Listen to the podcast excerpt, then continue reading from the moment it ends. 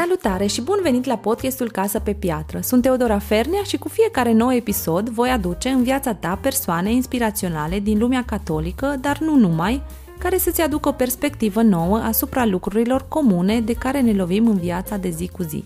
Mă bucur că vom petrece următoarele minute împreună, îmi doresc să fie pentru tine o gură de inspirație și de relaxare.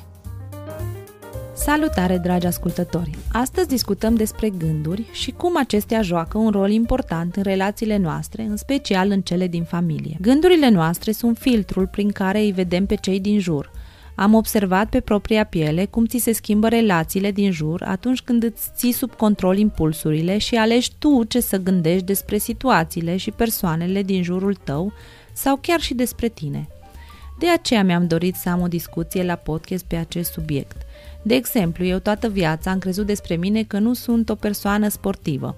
În școală nu mi-a prea plăcut ora de sport, deși jucam basket și eram destul de bună, dar întotdeauna eram mai stângace la sport și nu era zona mea de confort, iar de-a lungul vieții am tot încercat să introduc sportul în rutina mea zilnică și nu mi ieșea pentru că tot timpul credeam că dacă nu faci ceva foarte bine sau foarte mult, faci degeaba. Cam acestea erau gândurile mele vis-a-vis de ce înseamnă o persoană sportivă și ce înseamnă relația mea cu sportul, însă după ce am citit cartea lui Matthew Kelly, Ritmul vieții, mi-am schimbat total percepția despre cât de bine ar trebui să fac eu sport. De fapt, eu îmi doream să fac mișcare, să am energie și să am grijă de sănătatea mea, așa că am decis să fac chiar asta și să nu mă mai compar cu alte persoane care credeam eu că fac ceea ce este ideal. Am învățat să tratez gândurile într-un mod jucăuș și distractiv, ca pe niște vizitatori. Unii sunt invitați să stea mai mult, cu alții povestești doar la poartă și pleacă mai departe. așa și unele gânduri. Dacă nu le dai importanță, ele se simt singure și pleacă, iar cele bune și folositoare rămân.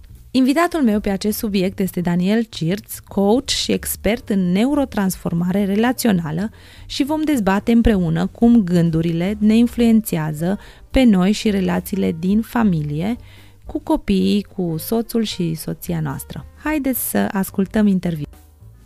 Salutare, Daniel, și bine ai venit la podcastul Casă pe Piatră. Îți mulțumesc că ai acceptat invitația mea. Pentru început, ne spui câteva cuvinte despre tine, ce faci. Te urmăresc de ceva vreme pe Instagram și îmi place foarte mult abordarea ta, dar spune-le și ascultătorilor noștri cu ce te ocupi, cine ești, ce faci. Bună, Teodora! Mulțumesc foarte mult pentru invitație. Felicitări pentru podcastul pe care îl faci. Sunt bucuros pentru că avem o, o discuție foarte, cred că o să fie foarte interesantă. Uh, ce sunt și ce fac? Da, uh, sunt coach și psihoterapeut în formare, în psihoterapia familiei. Îmi place, mai mult îmi place să lucrez pe partea de coaching, deși eu îmbin psihoterapia cu coachingul pentru că vin oameni care vor să-și atingă niște obiective, dar până la urmă urmei există niște lucruri acolo, probabil emoționale, care trebuie depășite. Ceea ce fac eu este, sunt, în momentul ăsta, sunt ședințe unul la unul, pregătesc, pregătesc deschiderea unei platforme de cursuri, dar deocamdată ședințe unul la unul cu clienții. Ce fain. Deci ești life coach, practic. Life coach și, și business coach. Și da. business coach. Ok, super, foarte fain îmbinarea dintre cele două. Uh, și eu am descoperit coachingul relativ recent, să zic în ultimii cinci ani și de atunci sunt așa Uh, soțul meu râde de mine că nu știe exact care, despre care coach din viața mea vorbesc și tot timpul am pe cineva pe care urmăresc sau ascult, care mă ajută foarte mult, în special cu mindset-ul și cu mentalitatea, uh-huh. să-mi schimb mentalitatea pe anumite subiecte și m-a ajutat foarte, foarte mult și de când am descoperit am zis, wow, ce fain, deci asta ar trebui predat în liceu, din liceu ar trebui să facem uh, coaching cu noi înșine ca doar, să da, doar că la vremea liceului încă mintea și creierul nu sunt suficient de mature pentru a putea discerne lucrurile.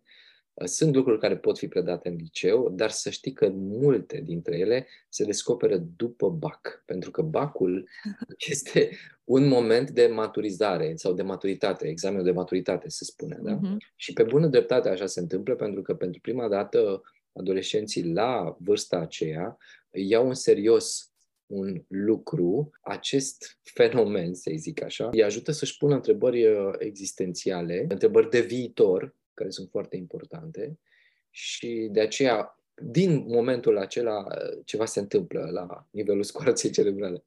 Interesant. Da, da, da, foarte interesant.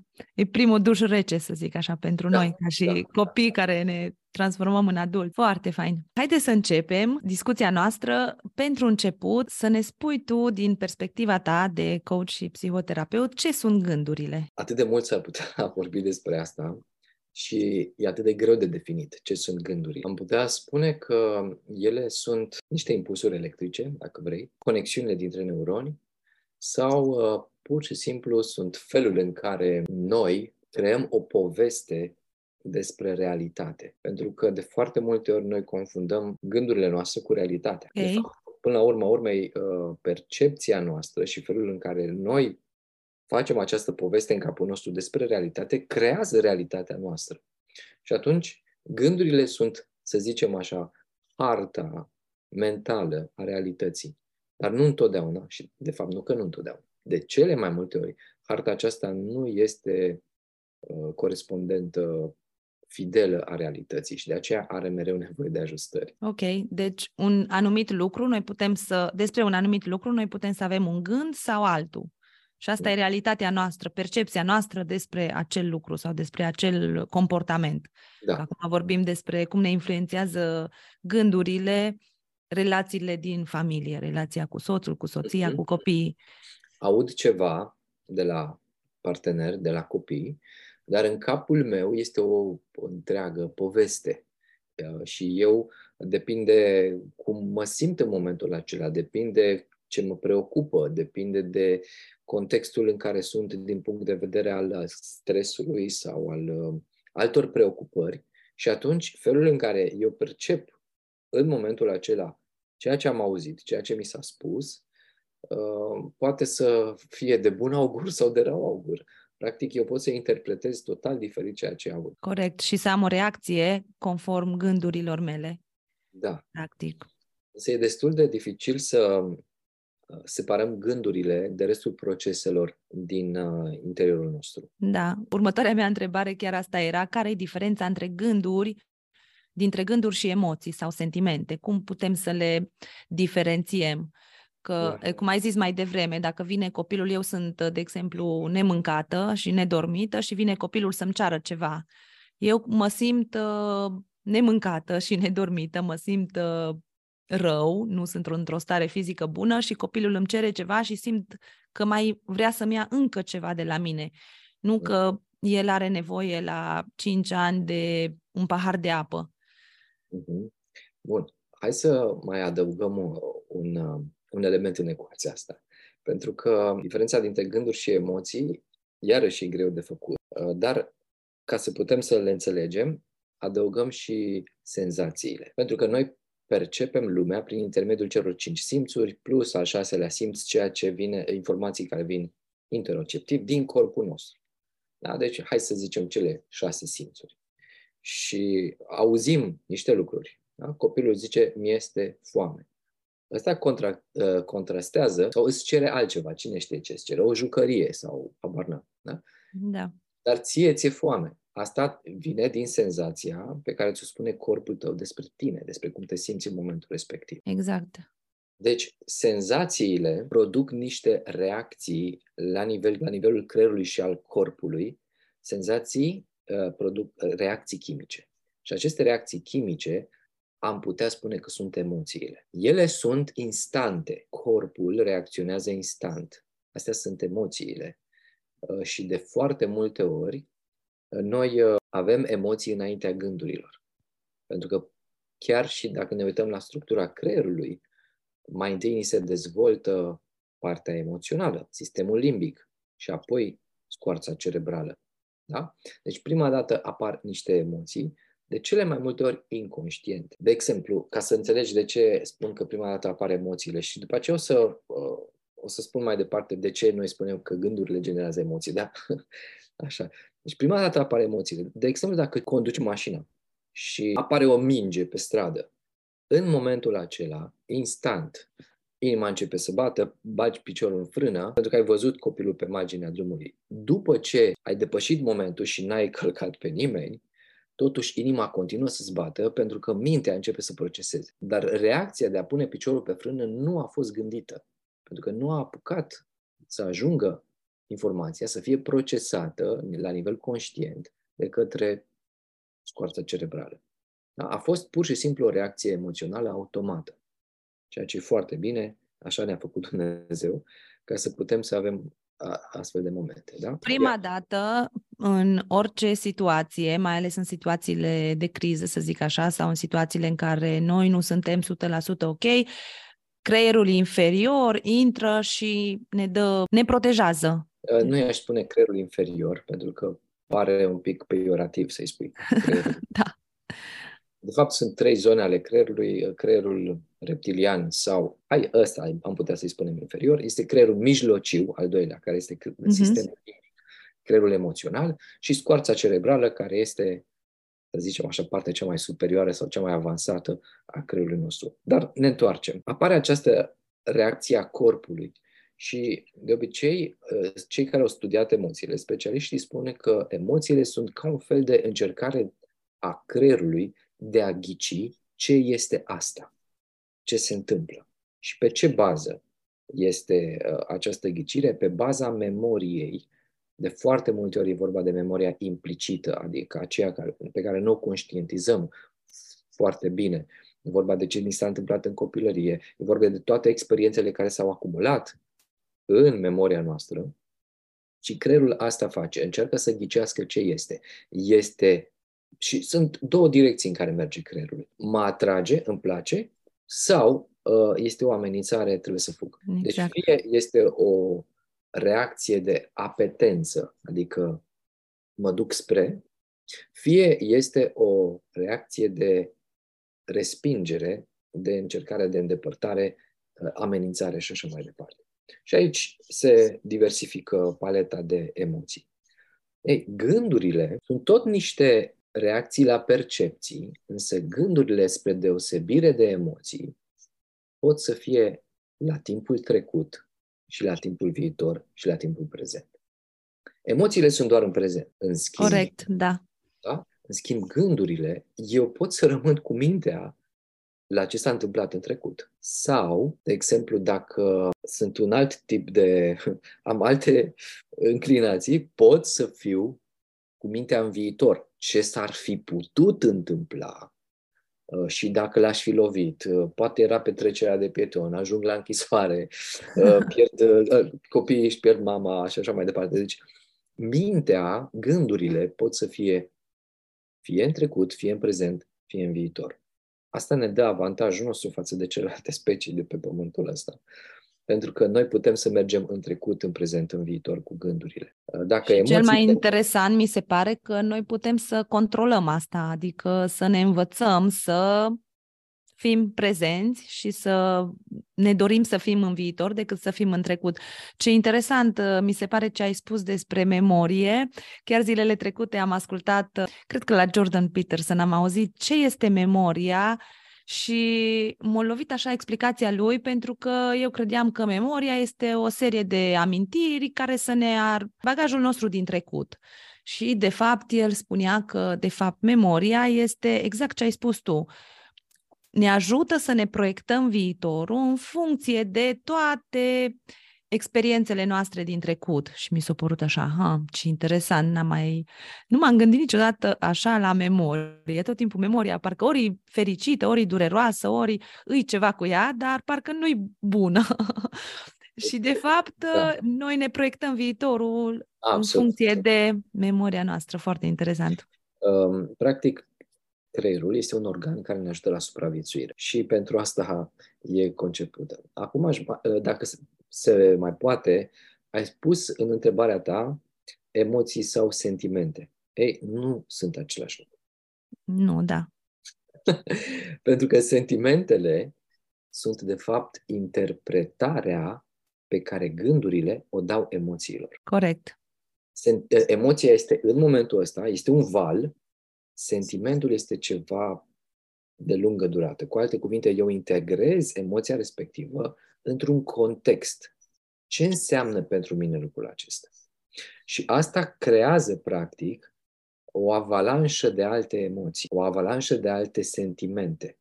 Și aici intervine acel lucru care, cu care se lucrează atât în coaching cât și în terapia cognitiv-comportamentală.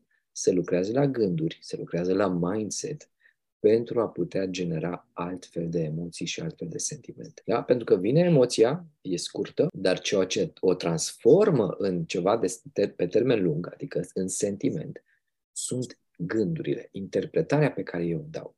Eu am o reacție emoțională la o percepție, la o senzație și am o reacție mentală, o reacție a gândurilor. Și, și în momentul în care se întâmplă ceva în casă, vine copilul și îmi dă lucrurile peste cap, eu, mintea mea fuge, fie în trecut, fie în viitor, nu, nu mai sunt prezent și dacă nu mai sunt prezent, eu generez emoții și sentimente care de obicei mă scoate pe mine dintr-o situație care e foarte periculoasă. Așa au percepe creierul.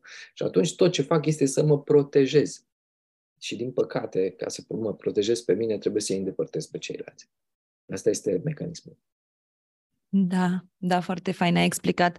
Pe mine, acum că vorbim despre situația aceasta cu copiii, pe mine ca și mamă foarte mult m-a ajutat gândul acesta că nu-i mare lucru sau nu contează că sunt obosită sau nedormită. Uh, pot să funcționez și să fiu iubitoare cu cei din jur, chiar dacă sunt nemâncată. Mi-au repetat gândul ăsta de atâtea ori încât uh, deja nu mai am starea aceea de nervi, dar din păcate câteodată, foarte rar mi se întâmplă, dar câteodată amân așa de mult uh, să mănânc sau să am grijă de mine că amețesc. Și soțul tot zice, prea mult autoeducat că poți să funcționezi și fără mâncare și fără apă, că acum ești ok. În trecut, de exemplu, eram foarte nervoasă. Dacă nu mâncam, deci efectiv aveam o stare de nervi de inexplicabilă și știam că este din cauza mâncării și dacă mâncam, eram ok. Dar acum cum tot mi-au repetat gândul acesta că sunt ok, pot să funcționez și nemâncată și așa ajung în situații limită. Asta nu e bine neapărat, dar mi-am dat seama că da, poți să fii iubitoare, poți să fii, să răspunzi uh, cu drag celor din jur, chiar dacă ești nemâncată, că nu e așa mare lucru. Deci, practic, ceea ce ai făcut tu este că ți-ai instalat un gând pe care l-ai educat să interpreteze ceea ce ți se întâmplă. Și atunci ajuți enorm de mult mintea ta să aducă răspunsul pe care tu ți-l dorești într-o situație la limită sau într-un Pe care creierul o percepe ca periculoasă sau... Exact. Da. Da, da, da. Felicitări. Da, e foarte interesant pentru mine. A fost așa wow când uh, am uh, descoperit că pot să fac lucrul acesta și că nu suntem blocați într-un anumit mod de gândire și că putem să ne schimbăm gândirea și să evoluăm, pentru mine a fost așa wow și am făcut multe experiențe de genul acesta și unii oameni sunt înnăscuți, mi se pare, să vadă cumva partea pozitivă a lucrurilor sau partea Uh, să nu-i afecteze anumite lucruri mici, alții suntem mai ușor afectabili, să zic așa, de anumite situații și trebuie să ne educăm mai mult și să lucrăm mai mult cu mintea noastră ca să putem avea, să nu lăsăm o chestie mică să ne strice ziua sau să ne strice săptămâna sau așa. Și dacă tot am trecut în următoarea mea întrebare, cumva, cum ne putem controla gândurile? Acum am văzut că ce sunt gândurile, ce sunt emoțiile, cum să le diferențiem puțin și mm. partea aceasta mi se pare foarte interesantă, cum ne putem controla gândurile. Deseori ajung cu clienții mei la întrebarea asta, pentru că, până la urma urmei, oamenii se întreabă cum pot să elimin acele gânduri negative, cum pot să scap de lucrurile alea care nu-mi dau pace și de multe ori oamenii ruminează la gânduri și nu scapă de lucrurile lor și asta le aduce anxietate sau depresie și așa mai departe. Practic, trebuie să înțelegem că natura creierului și a minții noastre este să producă gânduri. Mintea nu se va opri niciodată din vorbit. Este e ceva interesant, da. normal, da? Nu putem să spunem stop gândurilor. Ceea ce putem să facem însă este să ne focalizăm în altă parte. Imaginați-vă că suntem în, într-o intersecție aglomerată. Ei, într-o intersecție aglomerată se aud o grămadă de sunete, însă s-ar putea ca eu să aud doar o, o singură categorie de sunete. De exemplu, motoarele de mașinilor care trec prin intersecție. Dar acolo se mai aud voci de pietoni, acolo se mai aude și plânsul unui copil, acolo se aude și o, o pasăre care, care cântă, acolo se mai aude și muzica de la terasa de vis-a-vis. Deci sunt o grămadă de sunete. Ceea ce noi putem să facem ca să ne controlăm gândurile este tocmai acest lucru. Să putem să vedem că în mintea noastră este un întreg peisaj de gânduri pe care de foarte multe ori nu le conștientizăm. Și sunt mai multe straturi, dacă vreți. Și atunci putem să mutăm atenția, putem să mutăm focusul. Dar pentru ca să facem lucrul acesta, avem nevoie să ne dăm un pas în spate și să nu ne mai concentrăm pe o singură feliuță și să putem, în felul acesta, să vedem că gândurile sunt ca niște lucruri care trec prin mintea noastră. Noi, auzind un singur gând la un moment dat, fiind focalizați pe o singură chestie, ne identificăm atât de mult cu gândul respectiv, încât avem impresia că noi suntem acel gând sau gândul acela este ăsta, ăsta ne-a, ne-a prins. Însă noi avem o capacitate extraordinară de a observa ce se petrece în mintea noastră. Practic, dacă vedem noi gândurile ca și niște mașini care trec pe autostradă și stăm pe marginea autostrăzii și le, și le observăm. Da, vine un gând, pa, dar mai vine după aia alt gând și alt gând. Când vedem gânduri din mai multe domenii, din mai multe subiecte și le putem observa, atunci avem această capacitate de a ne alege gândurile, pe ce mă focalizez. Dar când, uh, când gândurile sunt dintr-o singură direcție, atunci am nevoie să fac un pas în spate. Stai puțin. Da? Deci ăsta e primul pas pentru a-mi controla gândurile. Să pot auzi mai multe tipuri de gânduri și să... Okay. Da? Bun, asta ar fi un. Foarte interesant uh, ce ai spus. Deci avem la dispoziție o plajă mare de gânduri și ca să le putem controla, trebuie să ne dezvoltăm cumva capacitatea de a putea să le vedem pe toate să și să, da. să ne putem alege. Exact. De exemplu, tot cu copiii. Da? Copilul um, ia ceva, ia mâncarea și o aruncă. Ei, în momentul acela, ce face mintea este că începe să interpreteze. A făcut-o intenționat, nu mă iubește, uh, nu o ține la mine, uite că ce se întâmplă și așa mai departe. Însă eu din toate gândurile acestea, există și, există și gânduri care îmi spun ce să fac. Care sunt de fapt niște, aceste gânduri care îmi spun ce să fac, emoția fuzionează cu gândul și îmi spune imediat, dă peste mânuță sau uh, țipă la el sau uh, ia de acolo și trimite-l în camera lui și așa mai departe. Da? Ca noi să putem să ne controlăm aceste gânduri care sunt automate, efectiv automate, pentru că ele fuzionează cu emoțiile, am nevoie să-mi dau seama ce am spus la început, că gândurile mele sunt doar o hartă a realității. E suficient să mă opresc puțin, două, trei secunde, pentru ca eu să văd imaginea de ansamblu. Și această imagine de ansamblu mă ajută oarecum să-mi dau seama că mai există un gând acolo care zice și copilul meu are niște nevoi care poate nu i-au fost îndeplinite. Și copilul meu are 2 ani și eu am 35 sau 40 de ani. Da? Iată ce diferență, unde se vede diferența dintre experiența mea și experiența lui. Aceste gânduri după aceea ne vin. Dacă noi reacționăm urât, după aceea ne învinovățim. Dar de ce nu m-am gândit așa?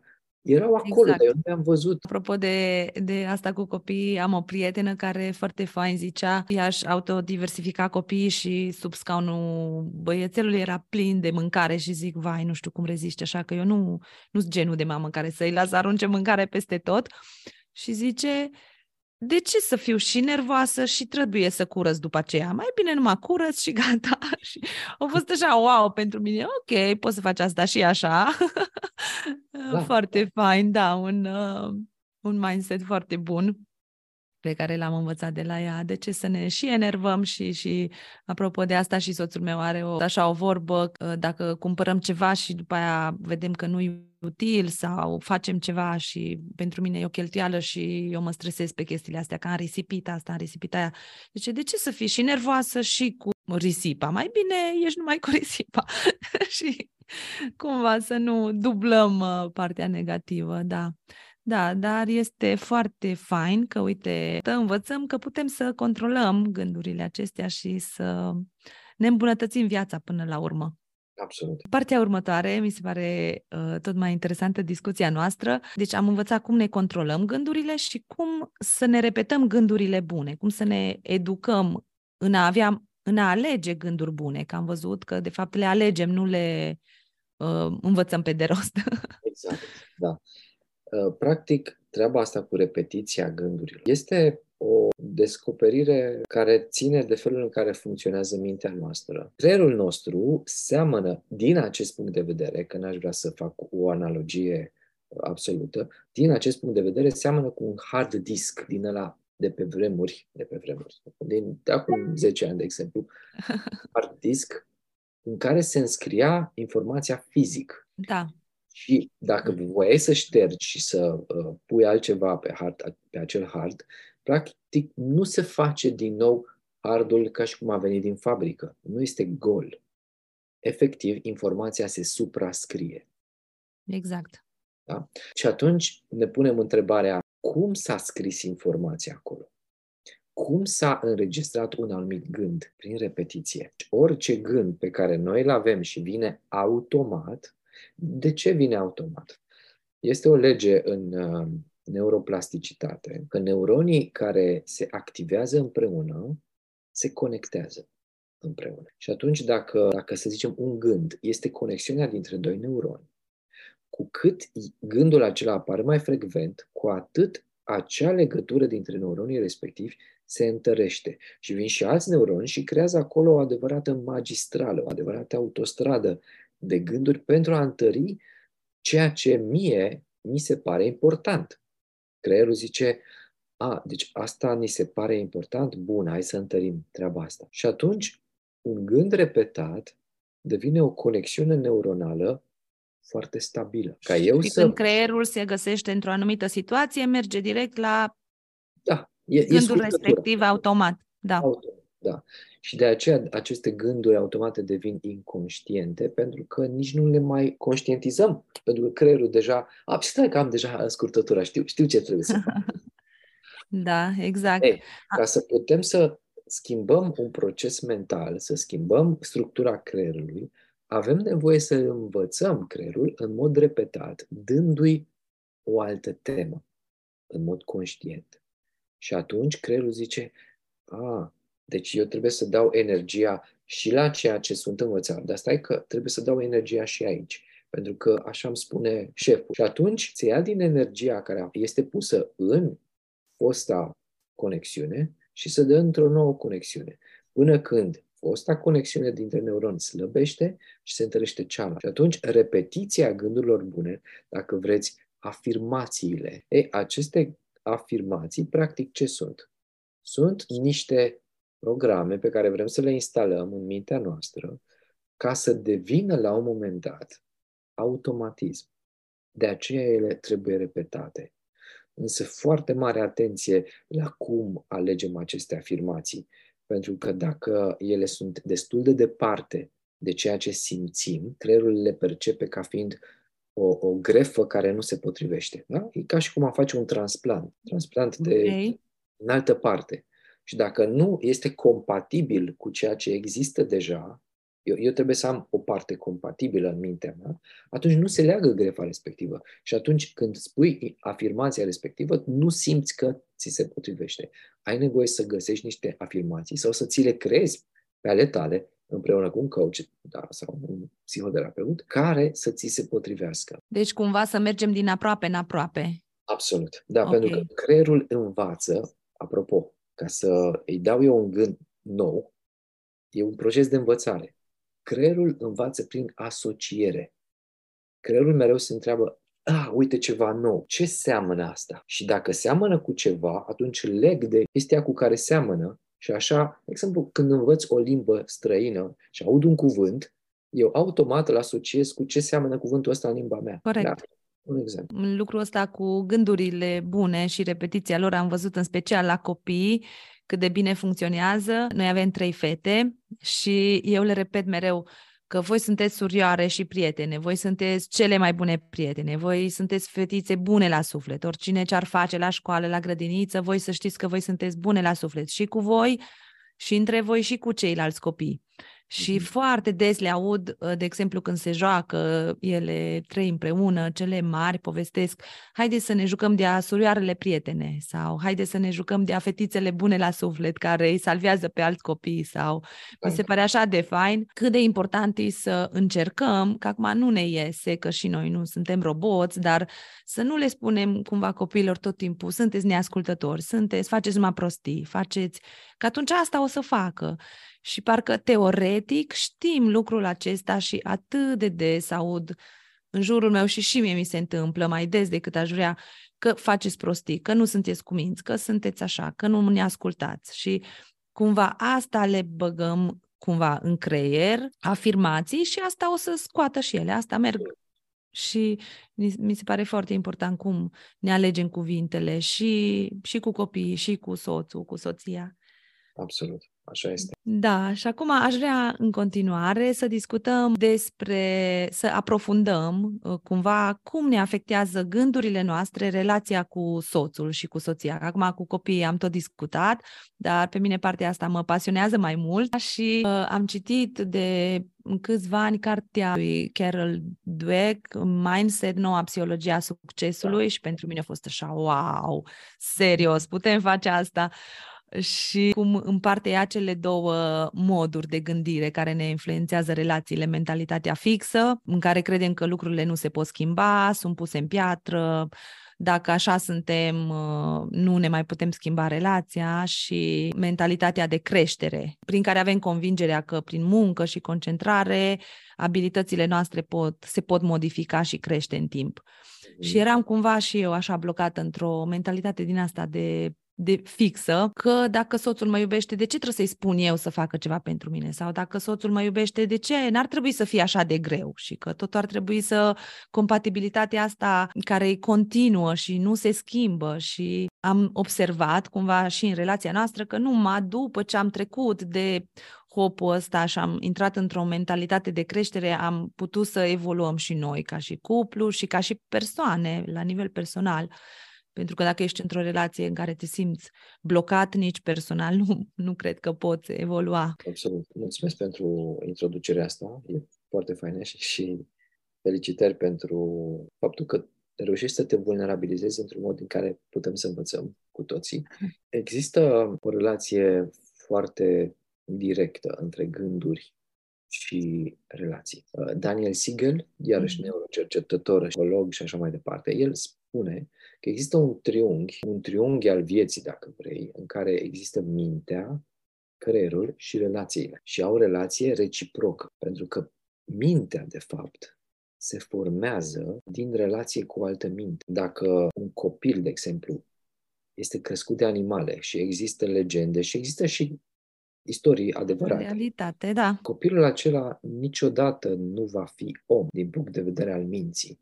Pentru că el n-a avut o minte pe care să o oglindească. Și atunci, practic, mintea noastră se formează în relație cu o altă minte. Și așa se formează atașamentul. Ce este atașamentul? Este modul în care noi relaționăm cu persoanele apropiate. Și atunci, dacă eu mă raportez la celelalte persoane dintr-o poziție inferioară, pentru că așa m-am născut, și așa am fost condiționat mai departe să rămân.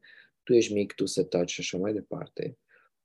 Atunci când voi veni în relația de cuplu, mă voi poziționa tot inferior. Dacă părinții mei uh, au fost inconsistenți și când mă iubeau, când mă pedepseau și uh, erau duri în pedepsele lor și așa mai departe, eu am început să mă îndepărtez de așa ceva pentru că nu voiam să mai sufăr, nu voiam să mai fiu rănit. Și atunci devin mai degrabă evitant, uh, nu mă implic în relații intime, uh, relații intimă sufletească mă refer, pentru că este periculos și atunci eu mă văd superior față de ceilalți. Am, am zis uh, doar două dintre cele patru stiluri de atașament. Ei, da. gândirea aceasta e formată de relație. Și atunci gândurile mele pe care eu le-am avut în primii ani de viață despre relații se vor perpetua în relațiile pe care le am. Descoperirile recente arată că stilul de atașament poate fi schimbat. Ceea ce e o veste foarte bună. și cum se poate schimba? Fie accesând relații apropiate cu persoane care au un stil de atașament sigur, fie relație terapeutică, fie cu un prieten, fie cu cineva foarte apropiat. Da? Deci relația și tipul de relaționare se poate schimba, dar asta, cum ai spus tu, ține de, de gânduri și de tipul de relaționare. Eu trebuie să observ ce tip de relaționare am. Și aici vine acea capacitatea mea de a mă detașa și a observa gândurile mele. Cum gândesc în prezența altei persoane, cum, gândesc, cum, cum gândesc în prezența celelalte persoane. Da? Și exact. eu am nevoie exact. să mă observ. Pentru că s-ar putea ca modelul de relaționare al meu cu partenerul de viață să fie submisiv, eu mă supun, el mă supune, da? dar să repet același tipar și cu copiii mei, în care eu sunt tartorul și da. copiii da. trebuie să se supună.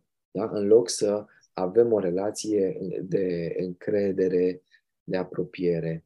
Da? Și atunci, cu cât eu îmi observ mai mult modul în care relaționez și gândurile pe care le am în relații cu cineva, în relație cu altcineva, eu pot să modific și să îmbunătățesc relațiile mele. Ce frumos ai explicat. Și asta după ce cumva ne decidem ce fel de relație vrem să avem. Că dacă am auzit des în jurul meu că nu vreau să am relația care au părinții mei, că nu au o relație în care comunică, dar în, în căsnicie noi facem același lucru. Exact. Tot nu comunicăm, tot avem exact același Uh, gânduri despre soțul nostru, că soțul nostru nu vrea să discute cu noi. Noi suntem persoane mai vocale, avem nevoie să discutăm toate lucrurile. Uh, el vine târziu acasă. Dacă avem gândurile astea, nu reușim cumva să vedem și partea bună. Nu îi dăm nici măcar ocazia să facă ceva bine, că orice face, la orice oră vine acasă, vorba aia, uh, e târziu. Asta o zic cumva din proprie experiență, că soțul meu lucrează mult și aveam tot timpul gândurile astea. Lucrează normal până la urmă, dar lipsește acasă cam 10 ore pe zi uh, și eu, de când avem copii, lucrez cel mai mult de acasă. Se simte lipsa aceasta uh, în familie, dar este cumva normal, adică un loc de muncă al secolului nostru, așa se lucrează acum. Și aveam gândul acesta că tot timpul Mircea vine foarte târziu, nu avem timp de nimic, un fel de lamentare. Și când venea acasă, eu cum eram? Uh, nervoasă, supărată, el mă vedea așa, reacționa conform reacției mele, conform atitudinii mele și gata, nu, nici timpul acela puțin de trei ore care îl mai aveam seara nu era fructificat deloc. Da. Uh, și doar prin multe discuții și multe întrebări și cumva recunoașterea și că eu am nevoie de lucru la persoana mea și că eu trebuie să am o altă atitudine, eu trebuie să am gânduri uh, pozitive. Uite ce bine că e pasionat de lucrul lui de muncă, ce bine că avem un, are un loc de muncă foarte bun prin care ne permitem atâtea chestii, ce bine, ce apreciat e la muncă și ce bine că merge fericit la muncă, nu merge supărat și nervos și caută să fugă de acolo rapid. Doar după ce mi-a schimbat cumva gândurile astea, el tot la fel de mult lucrează, nu s-a schimbat nimic, dar eu nu mai, simt, nu mai simt uh, că lucrează așa de mult și relația voastră s-a îmbunătățit. Foarte mult. Bineînțeles că dacă nu vii acasă și nu vezi o, o zgripțuraică care te așteaptă la ușă și vezi o soție iubitoare, e mult mai... vine mai fericit acasă, sper. Dar uh, asta am observat cum intrarea în logica asta de și de bârfă și de să ne plângem, că uite câte chestii putem face noi sau așa și uite, soț face asta, nu face asta. Ne face foarte mult rău și copiilor și nouă și de asta mi-am și, am și studiat mult uh, pe partea asta cu cum să ne educăm gândurile și vreau să ajung în spațiu public materialul acesta pentru că mi se pare că e foarte, foarte folositor. Da, apropo de chestia asta, uh, de foarte multe ori se poate întâmpla ca într-o relație să jucăm tipicele cele trei roluri, de, fie de victimă, fie de persecutor, fie de salvator. Și atunci, exact. când ne punem în aceste roluri, mintea noastră iarăși merge pe niște automatisme. Noi nu trăim în prezent atunci. Mintea noastră uh, ne duce înapoi în timpul copilăriei noastre. Uh, am auzit uh, o, o replică genială de la una dintre formatorii mei, în care era vorba de furie Și ea mărturisea că a venit odată acasă cu multe lucruri pe cap de la serviciu, a văzut ceva acasă și a început să se certe cu soțul. Și soțul stă și o ascultă și o ascultă și zice, auzi, dar tu cu cine te cerți acum? și a stat puțin și a zis, wow, cred că mă cert cu mama. Corect. Adică, până la urma urmei, unde suntem în capul nostru? Unde sunt? De cele mai multe ori, noi și gândurile noastre nu sunt în prezent. Atunci când reacționăm la, în engleză este cuvântul ăsta, overreact, da? Adică uh, Suprareacționăm. Suprareacționăm, dacă se poate spune în limba română. Suprareacționăm mm-hmm. la ce se întâmplă. De ce suprareacționăm? Pentru că nu încercăm să vedem care este partea celuilalt. Nu încercăm să vedem cum se îmbină to- toată realitatea asta într-o poveste mai largă. Așa cum ai făcut tu, păi stai puțin, că există niște avantaje în toată situația asta, că soțul vine târziu da? Și că stă puțin acasă. Există niște avantaje în toată treaba asta. Și atunci nu arunc totul la gunoi, încercăm să vedem cum să folosim bine ceea ce avem. Da, eu am mai zis și cu alte ocazii, uh, relația mea cu Mișa s-a schimbat radical după primul an sau doilea an de căsnicie, când am acceptat cumva că nu poate să-mi citească gândurile și că trebuie să verbalizez ce-mi doresc și ce-mi doresc de la el și de la mine și de la relația noastră și a fost așa un loc de cotitură pentru noi și bineînțeles și depinde și cu tonul care, cu care discutăm dar uh, noi discutăm mult despre cum relaționăm în cuplu și un alt lucru pe care l-am învățat tot așa după câteva dușuri reci, să zic așa, a fost și faptul că nu poți să ai așteptări de la celălalt să se schimbe, doar de la tine poți să ai așteptări să te schimbi și cumva împreună să decideți, uite, ca și cuplu, ce fel de casă vrem să avem? Vrem să avem o casă în care este pace sau vrem să avem o casă în care este mult râs. Și atunci gândurile noastre să fie în așa fel încât lucrurile astea să aibă spațiu să se întâmple. Pentru că dacă eu sunt nervoasă la prima greșeală sau la prima dată când a călcat strâmb dimineața, mi-a făcut cafeaua greșită, nu o să mai avem casa aia cu râs sau cu pace. Și atunci foarte mult mine a trebuit să lucrez la gândurile mele, nu-i mare lucru. Poți să bei și o cafea cu altă aromă, nu e așa mare lucru. Uh, e mai important să ai o casă cu pace în care copiii să fie liniștiți și fericiți. Mm. Și mi se pare foarte fain cum că avem posibilitatea asta să ne alegem gândurile. Da, uh, adică noi avem niște gânduri față de sau despre ce se întâmplă la cealaltă persoană în capul ei, da? Și cum pot să, cum pot să le schimb. În primul Educi. Rând, pot să le duc. Primul rând prin comunicare. Și când zic comunicare, înțeleg capacitatea noastră de a asculta. Pentru că dacă eu, apropo de ce ai spus înainte, mentalitatea fixă, ă, dacă eu am niște gânduri în capul meu că asta face soțul la serviciu, vorbește, în momentul ăsta vorbește cu nu știu ce colegă, când vine acasă eu sunt supărată că el m-a înșelat. Corect. Da? În schimb, ce aș putea să fac este să am dispoziția de a învăța, dispoziția de a, de a fi cu mintea deschisă. De a fi curioși. Exact, de a fi curioși. Pentru că mințile rigide, care știu o singură poezie și nu acceptă să li se schimbe harta mentală, numai că se blochează pe ele însele, dar, dar blochează și relațiile în care sunt.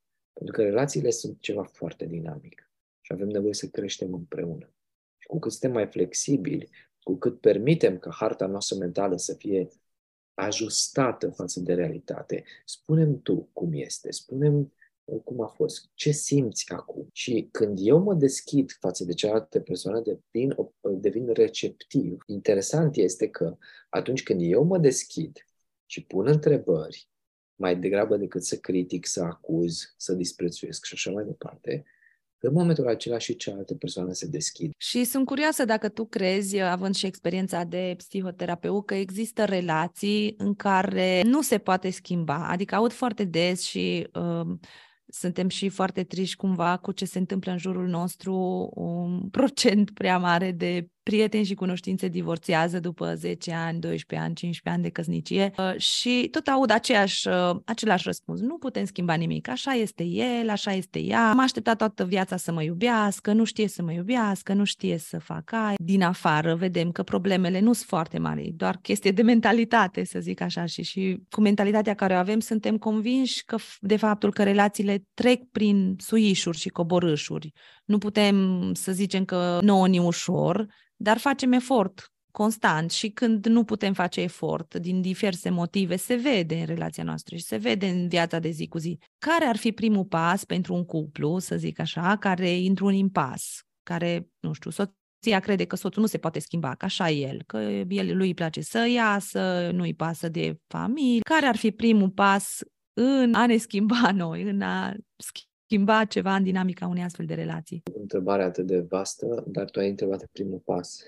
Cred că primul pas pe care îl avem de făcut este să observăm dialogul nostru interior. Pentru că noi interpretăm lucrurile în funcție de ceea ce noi știm din propria noastră. Când zic propria, mă refer familia de origine. Exact, da. Bagajul cu care am venit. Bagajul cu care am venit. Și eu am povestea mea acolo și în fața mea este o altă persoană, care da, s-ar putea să semene cu mama, s-ar putea să semene cu tata, dar noi suntem o altă persoană. Ceea ce noi avem nevoie să facem este să ne observăm acest dialog interior și să încercăm să îi dăm mai la minim ceea ce spune, ceea ce ne spunem în capul nostru și cum interpretăm lucrurile și într-adevăr să comunicăm cu inima deschisă. John Gottman a realizat destul de multe studii și cercetări pe cupluri și a ajuns la concluzia că cel mai uh, clar predictor al divorțului este disprețul. Mm. Și există cei, celelalte trei lucruri, critica, uh, împietrirea, uh, îndepărtarea și așa mai departe. Deci, dar disprețul este cel mai clar predictor de divorț. Și asta pornește exact din gândul nostru, pentru că la început nu verbalizăm asta, ne gândim doar în capul nostru. Mm. Uite ce a făcut, sigur nu mai suport chestia asta, uite ce face, sigur no, face din adins pentru... Exact. Nu mă iubește. După câțiva ani începem să verbalizăm, uite, face asta, asta, asta și asta, dispreț combinat cu critică. Da. Când ajungem să verbalizăm, s-ar putea să fie deja prea târziu. Din cauza asta, multe cupluri ajung prea târziu la terapia de cuplu, când nu se mai poate face mare lucru. De aceea avem nevoie să fim atenți la dialogul din capul nostru și să exprimăm ce gândim. Uite, eu cred asta. Asta este și să întreb. Nu, nu în sensul că tu asta faci. Atunci când exact. critici, închid comunicarea. Mai degrabă să să observ dialogul din capul meu și să-i spun partenerului, uite, mie îmi vine să cred asta, spune cum se vede din partea ta. Comportamentul tău mă face să cred asta. Oare e adevărat sau nu? da, da, foarte, da, foarte și, faină curiozitatea asta, exact. Exact, exact, curiozitate. Mie mi-a plăcut ca și carte pentru relații, o să pun descrierea și în descrierea episodului. Mi-a plăcut cartea aceasta a lui Carol Dweck, Uh, și ea zicea acolo, vreau să menționez câteva lucruri care mi se par foarte valoroase pentru cuplurile care sunt o mentalitate de creștere, gândurile care le au de comun acord sau unul dintre ei, pentru că de multe ori observ că este destul schimbarea să pornească de la o persoană și după aceea toată dinamica se schimbă. Și ea spune așa, cuplurile care trăiesc într-o mentalitate de creștere cred că au capacitatea de creștere și de schimbare uh, și că nu trebuie să gestioneze emoțiile partenerului. Absolut. Adică nu noi suntem uh, responsabili de emoțiile lui, de un alt lucru care mi s-a părut foarte fain și care nici nu știu cum ar trebui să-l aplicăm, dar încercăm, este că ne sărbătorim unul pe celălalt. Adică nu știu, ne sărbătorim succesele sau nu știu la ce se referă exact, dar uh, mi-a plăcut foarte mult uh, ideea asta și combinat cumva cu faptul că amândoi merităm corectitudine. Adică să fim, fim unul, uh, cum ai zis, uh, dominator și altul dominat sau Așa, ne avem spatele unui celuilalt și eu aș combina asta cu uh, niciodată nu să nu ne vorbim soțul sau soția de rău sau cu nimeni, cu absolut nimeni, pentru că chiar dacă îi spunem mamei, eu sunt apropiată de mama mea și discutăm des, dar dacă eu spun ceva față, despre soțul meu, că m-a enervat într-o zi, eu cu soțul meu mă împac, dar mamei nu-i mai spun, uite, a noi ne-a rezolvat problema aia. Și poate proiectez în afara familiei mele o imagine a soțului meu care nu-i reală, de fapt. A fost da. o problemă mică care pe mine m-a enervat și m-a indispus câteva zile sau așa. Eu am rezolvat-o, dar mea nu știe că am rezolvat-o. Și ce crede? Că soțul meu nu se comportă cum trebuie, deși problema a trecut. Da. Și uh, investim unul în celălalt. Câteva sugestii aici. Cum se investește în celălalt? Zâmbiți-vă cât de des. Zâmbiți-vă unul altuia. Un zâmbet nu costă nimic. E ieftin. este gratuit. Da. Și îmbrățișați-vă mai des. Uh, atunci când uh, ne îmbrățișăm, se secretă acea oxitocină, care practic sudează relația dintre doi oameni. De câte ori ne îmbrățișăm pe zi cu partenerul? Avem nevoie de mai multe îmbrățișări pe zi. Avem nevoie de mai multe zâmbete. Uh, se estimează că atunci când suntem copii, râdem de câteva sute de ori pe zi. Iar când devenim adulți, nu reușim să zâmbim, reușim să zâmbim sub 10 ori pe zi. Wow! Deci avem nevoie să zâmbim mai des. Uh, mi-aduc aminte de o scenă filmată de cameră de supraveghere dintr-un liceu din Asia în care un, un profesor uh, foarte obosit sau supărat vine spre clasă și înainte de, de a intra în clasă își îndreaptă spatele, își exersează un zâmbet și intră zâmbind în clasă. Ce ar fi să venim și noi acasă așa, da? Da. Că până la urma urmei, familia și copiii nu sunt vinovați de ce mi s-a întâmplat mie la serviciu și am nevoie să îmi setez o intenție, intenția cu care eu doresc să trăiesc, energia pe care eu vreau să o aduc în familie. Da, ce frumos. Mulțumesc tare mult! Mi-a plăcut foarte, foarte mult discuția noastră. La final, dacă poți să ne lași cu un gând să, cu care să plecăm din acest podcast, despre gândurile noastre? Despre gânduri și familie, dacă ar fi să fie o, o, o idee. Cred că e foarte important să, să înțelegem ce gândesc ceilalți fără să presupunem. Și pur și simplu să întrebăm, tu ce crezi, tu ce gândești? Inclusiv pe copii. Pentru că în momentul în care întrebi despre gânduri și despre emoții, inclusiv despre emoții, ajutăm la conștientizare, atât a noastră, cât și a celui și la exprimarea a ceea ce gândim. Și atunci când cunoaștem ce gândește celălalt, deși uneori nu poate să-și exprime foarte clar gândul, dar pe măsură ce exersăm treaba asta, creăm niște punți și ne cunoaștem mai bine și ne întărim relațiile. Ce frumos! Deci să eliminăm presupunerile din da, da. relațiile da. noastre. Foarte fain. Și o carte, ai să ne recomanzi o carte sau un film care să ne ajute în drumul ăsta de a ne educa gândurile? O carte, cartea se numește Mindsight. Este și în limba română. Am citit-o în urmă cu vreo 2 ani și încă o mai păstrez la, la îndemână, ori de câte ori am nevoie de o idee de acolo. Mi se pare extraordinar de înțeles cum funcționează mintea noastră. Foarte și fain. pentru că Daniel Siegel vorbește despre acest triunghi între minte, creier, corp și relații. Foarte fain. Voi pune în uh, descrierea episodului, dacă vreți să o accesați. Îți mhm. mulțumesc tare mult, uh, Daniel, și sper să ne mai auzim și cu alte ocazii. Mulțumesc! Îți mulțumesc că ai ascultat și acest episod al podcastului Casă pe Piatră. Îmi doresc să fie adus valoare în viața ta. Dacă vrei să faci parte din comunitatea podcastului, te aștept și pe grupul de Facebook. Acolo primesc întrebări din partea ascultătorilor pentru următoarele episoade, care au subiecte și invitați la fel de special și valoroși ca și cel de azi. Dacă temele pe care le discut aici îți plac și vrei să facă parte din viața ta, nu uita să te abonezi. Pe oricare canal alegi să asculti acest podcast. Iar dacă vrei să ne susții, poți alege să devii patron cu o mică donație lunară. Ne găsești pe patreon.com slash casă pe piatră. Sunt Teodora Fernea și abia aștept să ne auzim data viitoare.